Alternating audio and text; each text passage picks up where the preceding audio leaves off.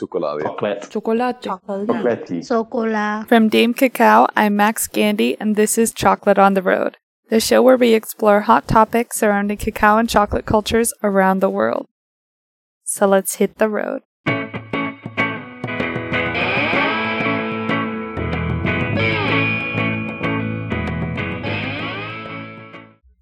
Our focus in this pilot episode is the origin story.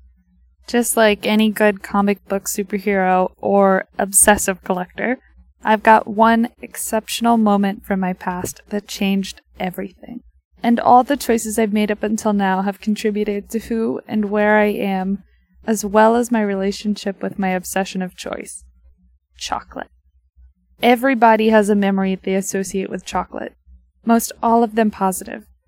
But many fewer people know where it comes from or how it's made. Chocolate's own origin story actually starts in the jungles of South America as a seed within the tropical cacao fruit, which gets harvested, fermented, dried, sorted, roasted, and ground into chocolate.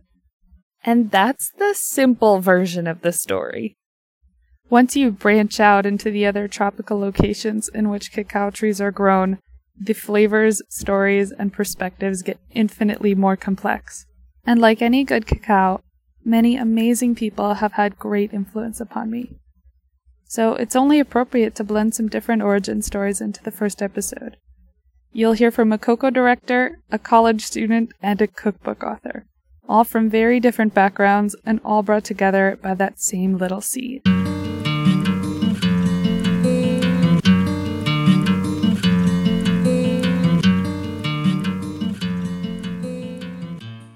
Once again, I'm Max Gandy, the wandering creator behind Dame Cacao. On this show, we'll cover a wide range of topics. Some in the works are millennials and chocolate, cacao brands, and the internet. The creation of each of these bi monthly episodes relies not only upon my own research and editing, but upon the voices of experts and other chocolate explorers. Yes, that's right, I gave us a name. This show was born out of my mostly healthy obsession with craft chocolate. And most people don't know what craft chocolate is. It's also known as fine chocolate or specialty chocolate or bean to bar chocolate. But in the end, it's a radically different way to approach and create chocolate. The emphasis is on transparency in sourcing and in connecting the consumer back to the origin, as well as bringing much more money back to the sources. But that's a story for another day. Right now, we're heading back to the summer of 2012 when I went to a chocolate tasting at the Chocolate Garage in Palo Alto, California. I was settling in nearby to do a summer program, and my mom took me to a chocolate tasting. Sounded great. And I must have found the combination of learning and free food to be irresistible because every Saturday I went back and tried more and more bars, always leaving with a favorite. Over the next several years, chocolate became a constant in my life, amidst lots of change of scenery and perspective. I continued to share bars from my stash with anyone who would listen. It was a little weird. But less than three years after that first tasting, I was on a flight to Guatemala for the first of three internships in chocolate and cacao. I'm originally from the US. I actually earned a grant from my university to study chocolate making in Guatemala City, cacao farming in central Ecuador, and the ins and outs of running a chocolate business just outside of Cusco, Peru. I had lots of missteps during that first solo trip, but I also learned so much in just seven months. It became so much more than just learning about chocolate and cacao. Luckily, a little while before leaving on that adventure, I started my site, damecacao.com. I wanted a place to record all of my learning and review and remember all of the chocolate I encountered along the way. The name actually struck me like a snowball one winter day in my dorm room because I was looking for a name with meaning in both English and Spanish. The site is actually Dame Cacao as well as Dame Cacao, which means give me cacao in Spanish. Over time, it's also become a resource site for all chocolate lovers looking for better chocolate and the stories behind it, no matter where they are in the world. In 2016, I moved to rural Korea, and let's just say it's made me appreciate how accessible fine chocolate was back in the States. I'm a naturally curious person, so it seemed like the obvious choice to combine that with my passion for chocolate. If that sounds good to you, then consider this your formal invitation on the road trip. Craft chocolate has always been a community activity, even for the chocolate makers seemingly chained to their factories. So, allow me to introduce you to some of the people you'll meet on these bi monthly road trips. Each of them has an origin story just as unique and contextual as a craft chocolate bar. Or maybe a fine cacao origin. Take Simran Bindra, for example. My name is Simran Bindra, and I'm one of the founders of a company called Kokoa Kamili. We're based here in uh, in Tanzania. Our operations are based in a place called the Kilombero Valley in central Tanzania.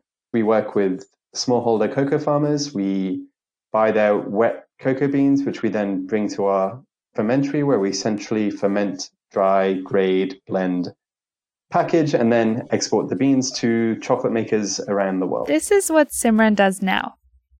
But how did he get there? And what was it like to settle into and build a life and a business in one of Tanzania's most ecologically important regions? I moved to Tanzania in 2012. I was living in southern Africa before, and I'd spent my um, my working career prior to coming here working in international development, specifically in public health. But I wasn't married to the idea of working in public health for the rest of my life, and I was more and more interested in in agriculture and how you know most people in Africa are are farmers. Agriculture is the largest is what the majority of the workforce in sub-Saharan Africa is engaged in, whether it's through formal or informal employment. And so if you want to talk about affecting actual large-scale change, you know, you can't ignore the agricultural sector. And while I was, I was definitely satisfied with the work that I was doing in public health. I wanted, I wanted to try something different. So when I came here, I was doing some consulting with an NGO, but essentially seconded to the Ministry of Agriculture, researching the history of cocoa in Tanzania and helping to write the country's cocoa strategy. And over the course of that work, I guess I had a couple of things happen. One of which was I became more disillusioned with some of the NGO sector. I felt that a lot of the goals of an NGO were not necessarily aligned in the best possible way with the goals of the intended beneficiaries and sort of just the lack of sustainability around some of these donor funded projects. At the same time, I crossed paths with this guy, Nathan, Nathan Palmer Royston, who used to be in charge of sourcing for, for Theo chocolate. And through Nathan, I learned, started to learn more and more about the, at that point, burgeoning craft chocolate scene in, in the US. And what I saw at that point was a lot of, of you know, relative, um, a lot of chocolate makers starting to establish themselves as bean to bar makers, focusing on, uh, particularly in two ingredient chocolate, where the origins were what they were, of the cocoa beans were what they were using to sort of differentiate their, their products. That being said, they were all using the same origins, and the origins were all Central and South America and Madagascar because of the work that uh, Bertil Akesson has been doing in putting Madagascar on the on the fine flavor cocoa map. And I knew that in Tanzania we had good genetics, we had good climate for growing cocoa, and I knew that we had really bad post harvest handling in the fermentation and drying of the beans. And you know, changing genetics is a long term project. Um, changing climate is an impossible project. Changing how the beans are treated after harvest is something that we could we we could do. We could learn to do, and we could learn to do that pretty quickly and have a pretty quick impact. They know there's demand for quality cocoa. So how do they go about filling that demand? So at that point, I approached a couple of the well, one of the I was I was good friends with one of the larger buyers of cocoa beans here, um, who's a much older gentleman. I explained to him what I was thinking about targeting this high end market, which meant that we would have to produce a much higher quality bean. When you're making a two ingredient chocolate bar, 70% of that bar is one ingredient. That one ingredient better taste pretty damn good. Um, and I knew we had the potential in Tanzania. We just hadn't realized that potential. And so I approached one of the, the guys in charge of cocoa for one of the larger buyers and explained that I wanted to do something where we segregate quality and we have a much higher quality for sale at a higher price to a high end market and we pass on a lot of those higher prices to the farmers that we work with. And he said, Great, you know, how many hundred tons do you want to start with? Um, and I explained that no, I wanted to start with, you know, maybe five, ten tons. Uh, and he was very nice, but it was very clear that it sort of that sort of volume wasn't wasn't worth their time. And then I looked at working within an existing cooperative in the south of the country, but that cooperative had been propped up by donor money for the last 20 years and really should have been allowed to. It was being mismanaged, um, and it was, wouldn't have been a good partnership to go to. And I was bemoaning this sort of potentially missed opportunity to Brian, my, who's now my business partner, and he sort of encouraged me to take a deeper look at it and to see if it would be something that actually we'd be interested in doing together. And he took a deeper stab at some of the numbers to see if it was actually feasible or not. And that's that's how we that's how we started the business. So while Simran and Brian currently live and work at Origin, this next story is from someone from a country of origin now living elsewhere. I'm Jonas from Venezuela. I currently live in London though. I'm finishing my Master in International Business at Hult International Business School. That's Jonas Tejero. And since he's not a chocolate maker or a cacao farmer, some people find it hard to label what he does in the industry. So first I wanted to study politics. I wanted to be a politician. Little did I know that politician meant a lot of corruption, meant a lot of you don't depend on yourself, you depend on other people. And I, and business, you have that free streamline to create and to make a difference through a product or service. So what I, what I'm sure I wanted to know and what I'm still sure I want to know is to help. First it was Venezuela, but now I'm growing it to Latin America to further develop and succeed in an international world. I was always looking for a possibility on how. I never knew how. My first idea was through learning on economic development. Then I went down to understanding that exporting product rather than raw materials also works. So I did an internship in a rum company because that kind of get, kept me going. And then I discovered chocolate. And since then I've been gaining more and more expertise on chocolate itself. I joined the world three years ago, randomly going to a conference in Paris. It was a bakery conference that had a small Venezuelan chocolate station that created an idea in my head that like I wanted to help Venezuela one way or another to grow and to develop itself through an alternative to oil. And when I saw chocolate, I was like, this is an interesting opportunity. Let's try it. I fell in love with the world and I, and what I fell in love with education around the world, like teaching people about it, sharing the passion, sharing flavor, sharing everything. So I decided to, to begin a chocolate society at Hult, the Hult Chocolate Society that at the beginning was was the purpose was doing tastings and education and meeting makers. But then we put it further down the line and we utilize the business skills that we learned at uni and apply them to business around the world. So we basically became an education hub and a business consultancy center for practice for us and, and for craft chocolate makers to, to gain more for their business and, and grow faster. I think what made me fell in love with cacao was the complexity of it. The, the fact that it requires so much care, so much dedication, and so much understanding because cacao and chocolate for me is not only an art, it's not only a business, but it's, as Lars from Ingemann says, that it's, it's, an, it's a science. So while Jonas went from the Americas over to Europe, our next guest did the complete opposite, and her discovery of craft chocolate sounds eerily familiar. The owner had a selection of new American bean to bar chocolate. And all I could, all I could see was like, this is expensive. This is, this has name of countries on a wrapper I can place on a map. I was especially interested in telling Estelle's story because I found her discovery process to be so similar to my own and to many of my friends at its core. In the end, what she needed in order to understand the difference was to taste.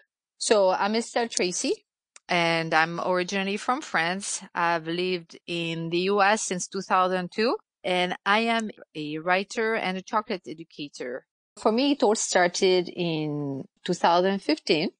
At the time, I had just launched my food survivor guide for French expats in the US right early summer.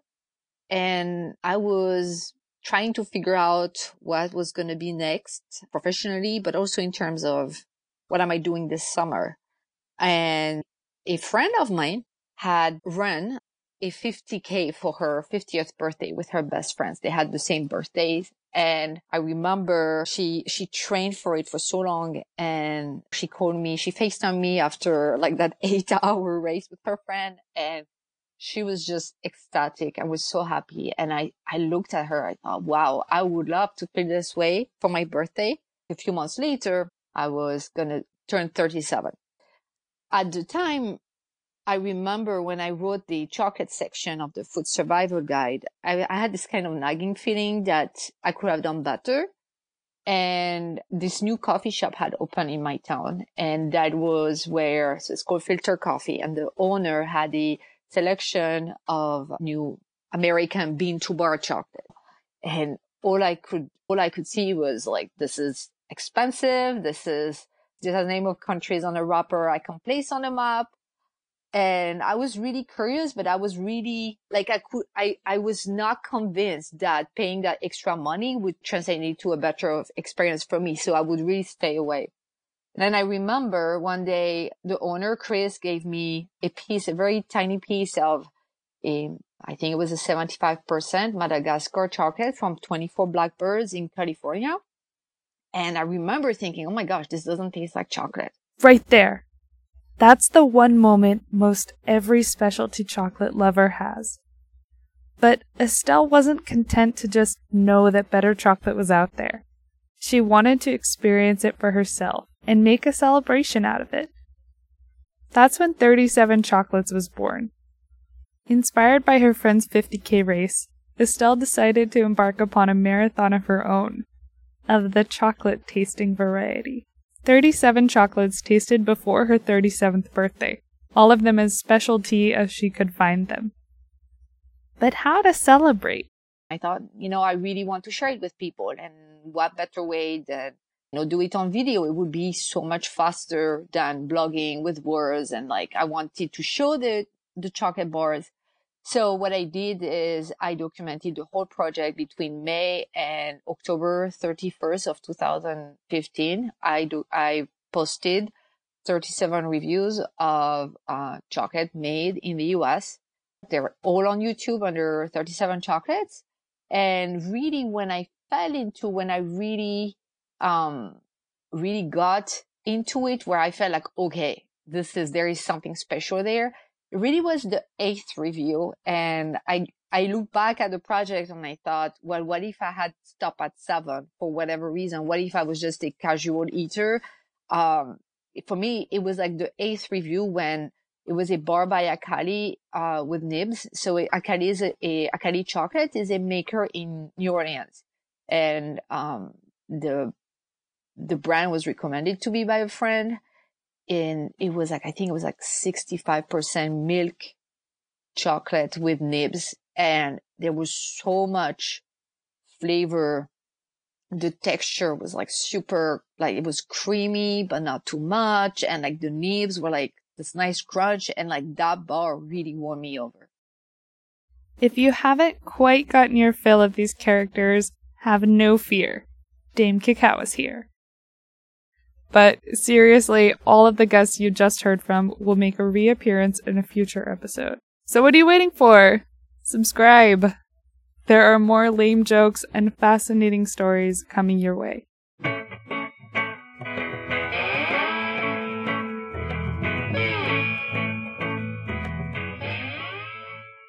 Thank you so much for listening to the first episode of Chocolate on the Road.